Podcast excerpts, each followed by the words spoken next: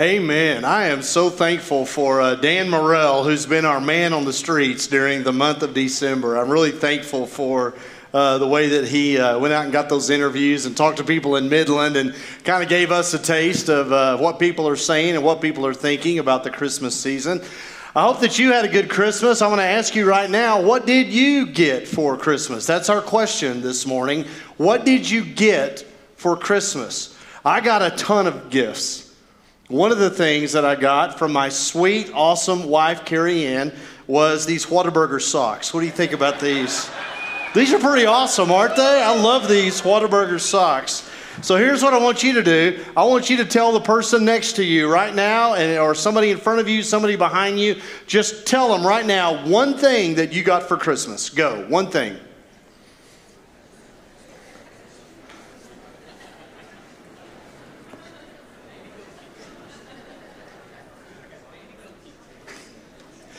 All right. Now, here's what else I want you to do.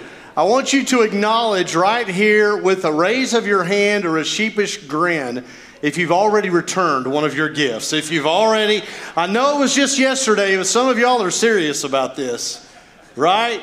Returning gifts. We, we know how to return gifts, don't we? Um, it's become almost, well, not just accepted, but expected that everybody's going to return something that you got for Christmas. You know, the truth is, you don't always get exactly what you want. You know, I think all of us every year get at least one gift that's not what we wanted. But, but we know how to deal with that. We know how to still show appreciation. We know how to fake that. We, we learn that at an early age. It's an avocado thanks. You know, we, we know how to do that, but we also know how to regift as well. How many of you regifted something this weekend? Yeah, I mean, it happens, right? Apparently, the most regifted gift is a candle.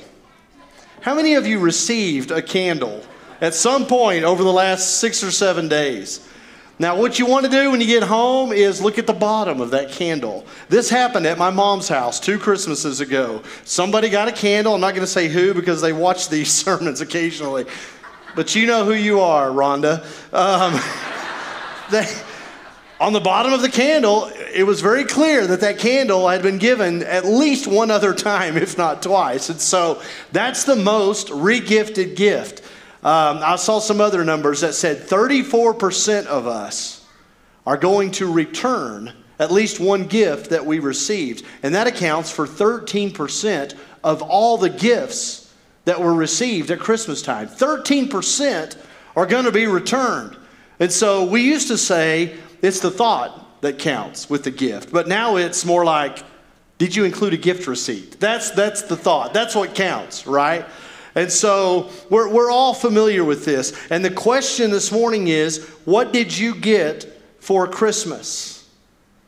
Um, when Jesus was born, they brought him gifts, right? Uh, and the gifts were practical. The gifts that Jesus received were useful. Jesus was born in a stable and he was made to lay in the hay with the sheep and the goats, and the wise men brought incense and perfume. That's why we call them wise men. Those were very smart gifts. Frankincense and myrrh were like the first century equivalent of plug-ins and Febreze. Okay, so that was that was a very wise gift. I'm sure Mary appreciated it, and she did not send it back. I've seen this week that um, the, the monetary amount of the gifts that are going to be returned is anywhere from 42 to 90 billion dollars. Gifts that are going to be returned or exchanged. That's a lot of tight sweaters and Pepperidge Farm sample trays. You know what I mean? Although you probably can't return a Pepperidge Farm sample tray, I'm guessing. But what did you get for Christmas?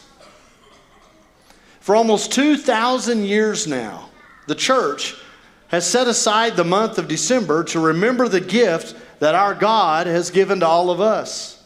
We have been given the precious gift of God's coming to us in his son, Jesus Christ. That's what we remember. That's what we celebrate at Christmas. But now Christmas is over. And we're going to go back to work and we're going to go back to school, and all the relatives are going to go back home where they belong. And after we put up the Christmas tree and stow away all the lights, our lives are going to go back to normal, and there's not going to be anything to remind us anymore of Christmas except the credit card bills, and those all go in that stack in the kitchen anyway. We don't pay them any attention. God has come into this world in the flesh and blood of Jesus Christ and that is so awesome in December. But what does Christmas mean for us from January through November? What difference does it make? What does it really matter that our Lord Jesus lived and died on this earth just like you? What did you really get when God gave you his son? I want you to turn to Luke chapter 8.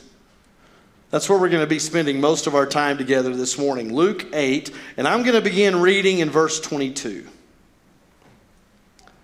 One day, Jesus said to his disciples, Let's go over to the other side of the lake. Hold on a second. This is not a Christmas passage. Why are you reading this? Christmas is over, okay? It's not Christmas anymore. What we're doing now is we're looking at what we got when God gave us Jesus. What does it really mean, okay? There's three things in this passage that are very practical for us, very profound for us, that we can take with us now that Christmas is over. One day, Jesus says to his disciples, verse 22, let's go over to the other side of the lake. So they got into a boat and set out. As they sailed, Jesus fell asleep. A squall came down on the lake so that the boat was being swamped, and they were in great danger. The disciples went and woke him, saying, Master, Master, we're going to drown. He got up and rebuked the wind and the raging waters. The storm subsided, and all was calm. Where is your faith? He asked his disciples. The first thing that the coming of Jesus means for us after Christmas is that Jesus shares your situation. Jesus Christ is in the boat with you, literally and figuratively. He gets into your boat with you, He joins you in your circumstance. He takes on whatever it is you're taking on together with you. God in Christ came to this earth to share your humanity, to share your situation. And you know, we spend a lot of time in this room on Sunday mornings talking about the divinity of Jesus. Most of the songs we sing are about Jesus' power and his authority and his majesty and the fact that he is risen and he is reigning at the right hand of the Father in heaven. And that's right. And Jesus being God in the flesh is true, and it's amazing. It's absolutely unfathomable. But the truth is, Jesus is also a man in the flesh. Jesus Christ is a human being, and that's how he identifies with you. That's how he knows you so well.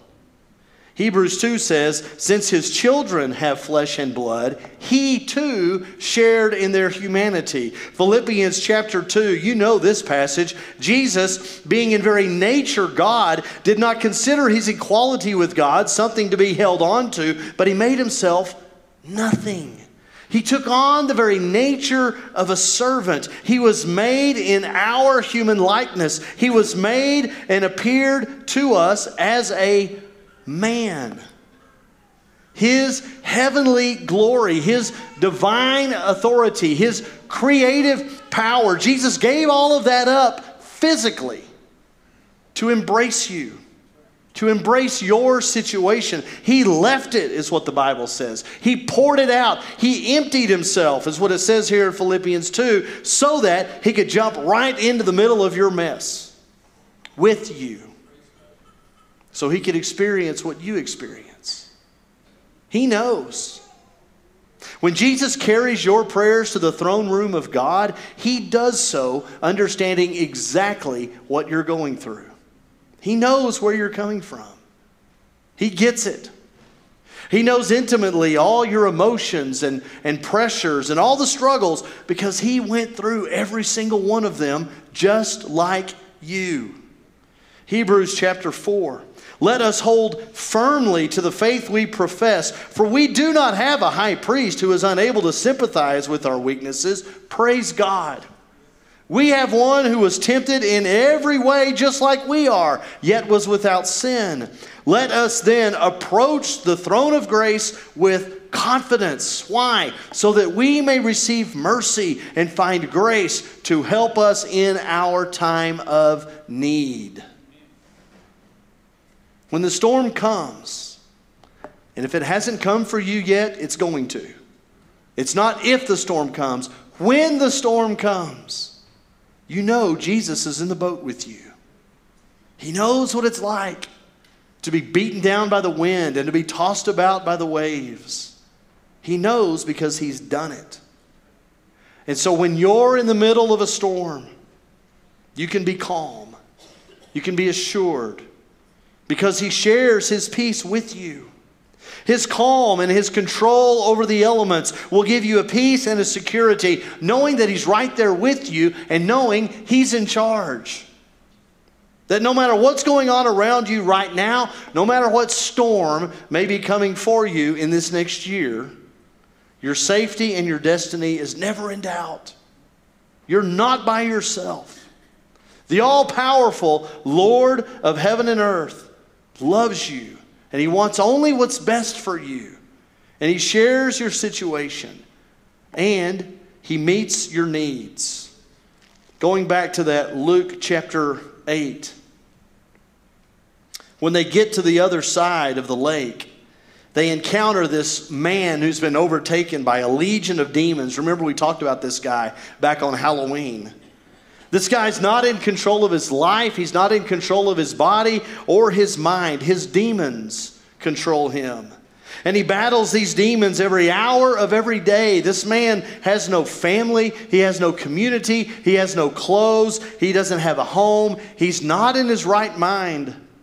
He has no friends. He has no purpose. This man has no hope. These demons have taken away from him everything it means to be created in the image of God.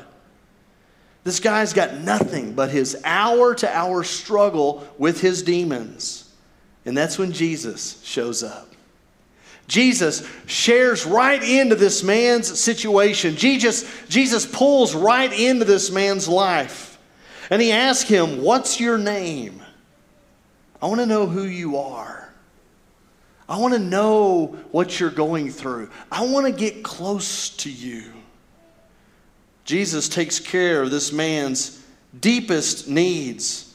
Beginning in verse 32, these demons, as soon as they come into contact with Jesus, they beg the Lord to let them go out of this man and into the pigs. And the demons come out of the man, and the pigs are drowned. And when those tending the pigs, verse 34, saw what happened, they ran off and reported it. Everybody in the town, everybody in the countryside, verse 35, they came out to see what happened. When they came to Jesus, they found the man from whom the demons had gone out sitting at Jesus' feet, dressed and in his right mind. Jesus drives the demons away. He utterly and completely destroys all the things that were distressing this tortured man. Jesus met his needs. One of my favorite stories about Jesus is in John chapter 13. All the disciples are around dinner together on that last night, and verse 3 says, All things had been put under Jesus' power. All things. Jesus was given power over all things. Let me ask you this what do you do when you're given power? What do you do when you're put in a position of authority? You use it, right? You, you pull rank. You, you boss people around. You ever leave your kids at home by themselves and put the oldest one in charge? It's a disaster, right? That never works. You hear about it as soon as you get home, how awful everything was. And so here's Jesus. He's in the upper room with his disciples. He is their Lord and teacher, it says, with all the power and all the authority under heaven. And he's with this group of young men who just don't get it. They have not been paying attention. They, they certainly have not understood. One of them is about to betray Jesus into the hands of his killers. All of them, in fact, are going to betray Jesus in a variety of ways in just a matter of hours. And Jesus takes off his coat and he wraps a towel around his waist and he fills a big bowl with water and he gets down on his knees and with his own hands he washes the feet of every single person in that room. Jesus, Lord and teacher, hand washes 120 stinky, smelly, sweaty, disgusting toes and all the gunk in between them. Why did he do that? The lowliest act of service, reserved for only the lowliest of slaves. Jesus washes their feet. Why did he do it? Peter asked him the same question Why are you doing this, Jesus? That is a deeply profound question that has been pondered by the greatest theological minds of every age. And you deserve this morning a deeply profound and theological answer to this question that streams from years of careful study and personal reflection. Are you ready? Here it is. Why did Jesus wash their feet? Because they were dirty. Their feet were dirty, they needed washing. I know that's the kind of insight you're looking from me by now, right? You're welcome. That's it. The feet were disgusting. They needed washing, and so Jesus washed them. That's the point to this story. You know, they're walking around every day in sandals in a land that only sees rain five or six times a year. Can anybody relate to that? If anybody can, we can, right? This would be like walking in your Chacos from here to Cotton Flat and back every single day for like three weeks. Your feet are going to be disgusting. It's gross. Their feet needed washing, and so Jesus did it. I think it's that simple. Jesus makes it simple in verse 10. He says, You've already had a bath. You don't need a bath. Your feet are gross. I need to wash your feet. And so he does. In church, I think there is something deeply profound here and something really practical for us. Jesus meets your real needs. You got any real needs in your life? Any real needs at all? What are they? Jesus takes care of them. You know, the world promises to take care of all your needs. The world advertises and markets all the answers to all of your problems. But if you've tried what the world is selling, you're still empty. You're still hollow inside, maybe even dirty. Solomon, remember King Solomon? He tried everything there was under the sun. He had the resources to do it.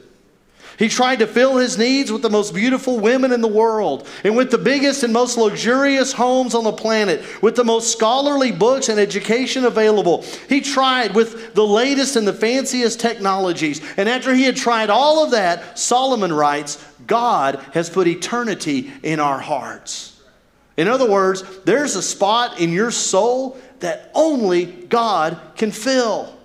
And that's real. Audio Adrenaline calls it a God shaped hole. I don't care what you call it, but there is something inside you that cannot be filled with anything except a personal relationship with God through our Lord Jesus Christ. The Christ who shares your situation, the Lord who meets your needs, and the Lord who saves your life. Go back to Luke chapter 8. When Jesus returns to Galilee, there's a synagogue ruler named Jairus who asks Jesus to heal his 12 year old daughter. And as Jesus is on his way to Jairus' house, a servant runs up with the bad news this little girl has died. She's dead. She's not sick, she's not asleep, she's not in a coma, she's not just tired. This girl has died. Jesus said to Jairus, verse 50, Don't be afraid, just believe. Don't be afraid, just believe. She's going to be healed. When he arrived at the house of Jairus, he did not let anyone go in with him except Peter, John, and James, and the child's father and mother. Meanwhile, all the people were wailing and mourning for her. Stop wailing, Jesus said. She's not dead, she's asleep. They laughed at him, knowing that she was dead. Knowing. They thought they knew. But he took her by the hand and said, My child, get up. Her spirit returned at once. She stood up. Then Jesus told them to give her something to eat. Our Lord Jesus shares your situation and he meets your needs. And the greatest need you have is for his life. Your greatest need is the salvation of your soul to be woken up from the darkness of a life without hope, to walk in newness of a life of light, the light of His grace and His forgiveness and His mercy and His salvation. In Isaiah 59, the Bible says, My sins separate me from God. Romans 3 23 makes it very plain. We have all sinned. You have sinned. I'm a sinner. I have sinned. And I've been separated from God. Romans 6 says the wages of sin is death. So, you've sinned. I've sinned. We've all sinned. There's nothing for us now except death. The only thing that can happen for us is death. Unless somebody dies in my place. Unless someone else, someone without any sin at all, Somebody who's already in a perfect, righteous relationship with God.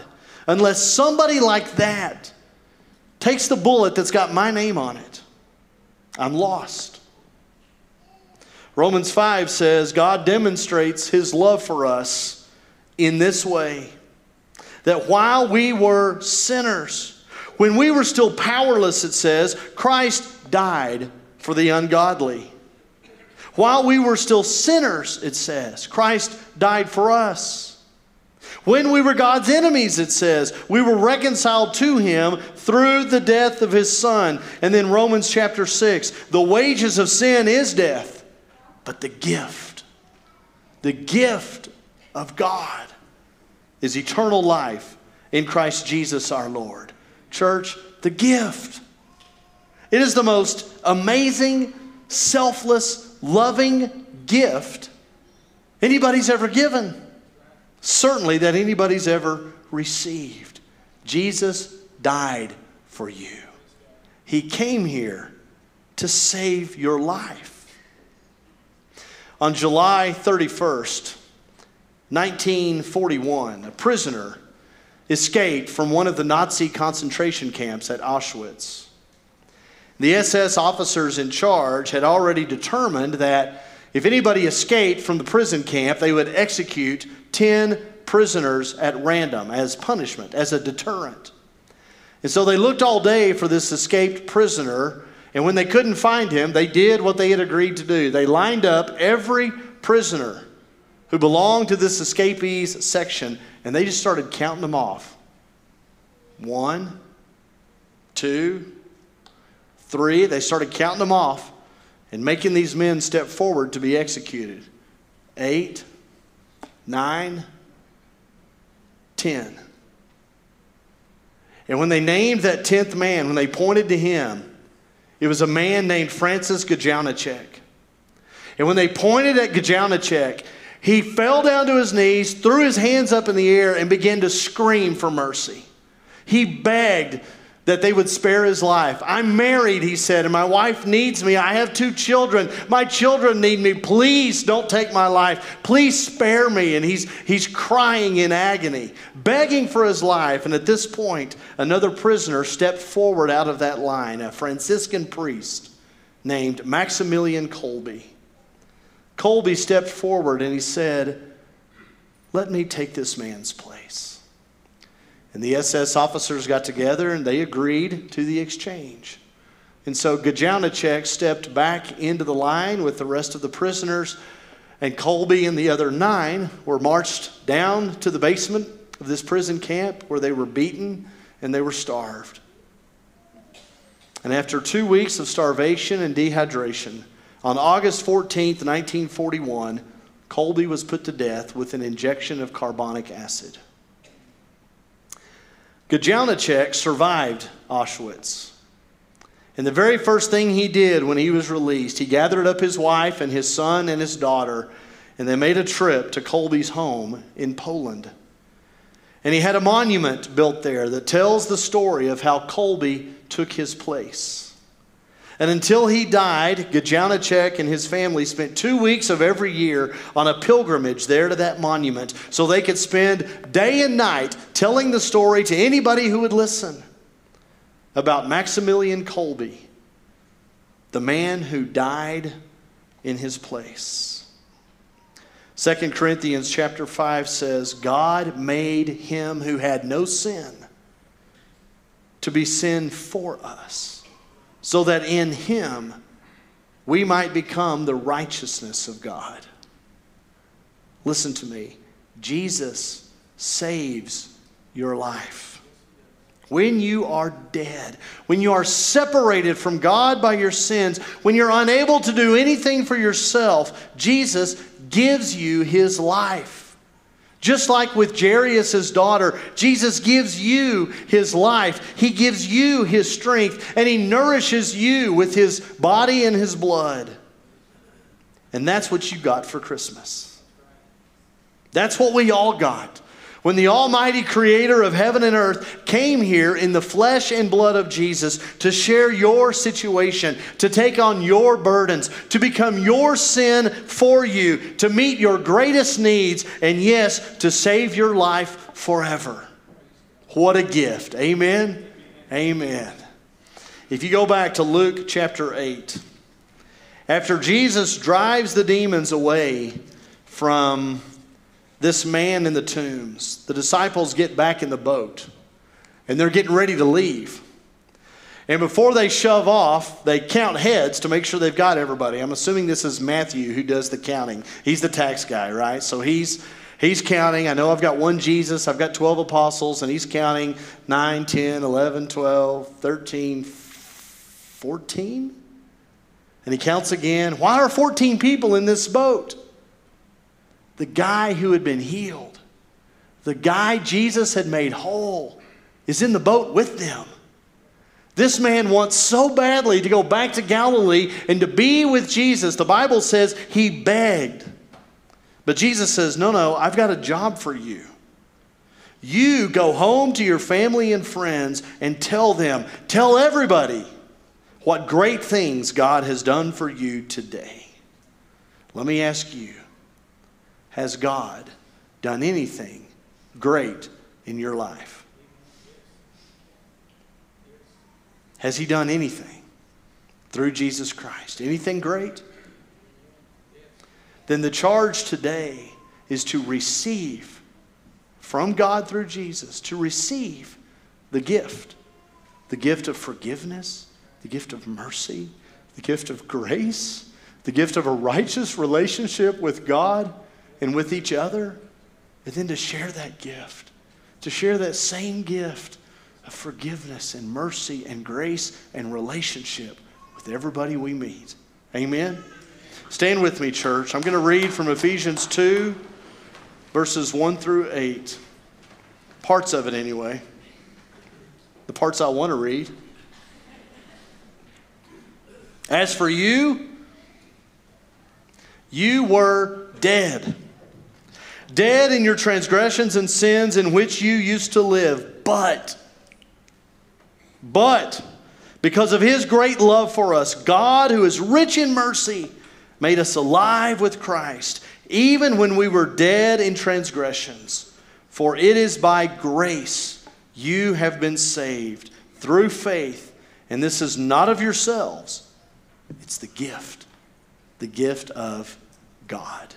Let's pray together, church. Father, our hearts overflow.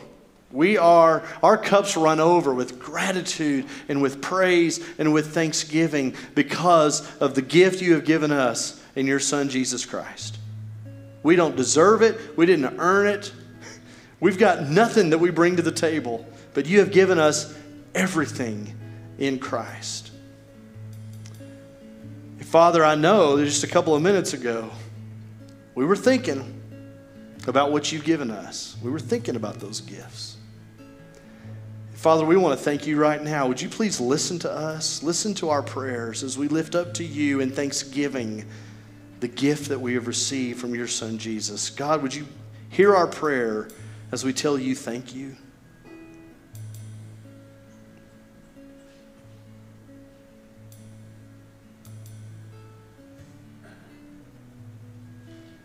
Father, we're so blessed by the love that you have lavished on us as your children. And Father, um, we also want to lift up to you right now that, that situation that we're in, that storm that we're in, or that storm that's coming. Father, we want to ask you right now to be in the boat with us to open our eyes, to open our hearts so that we feel your presence with us in our situation. Father, listen to us, hear our hearts as we ask you to be with us in our own situation, whatever that situation is.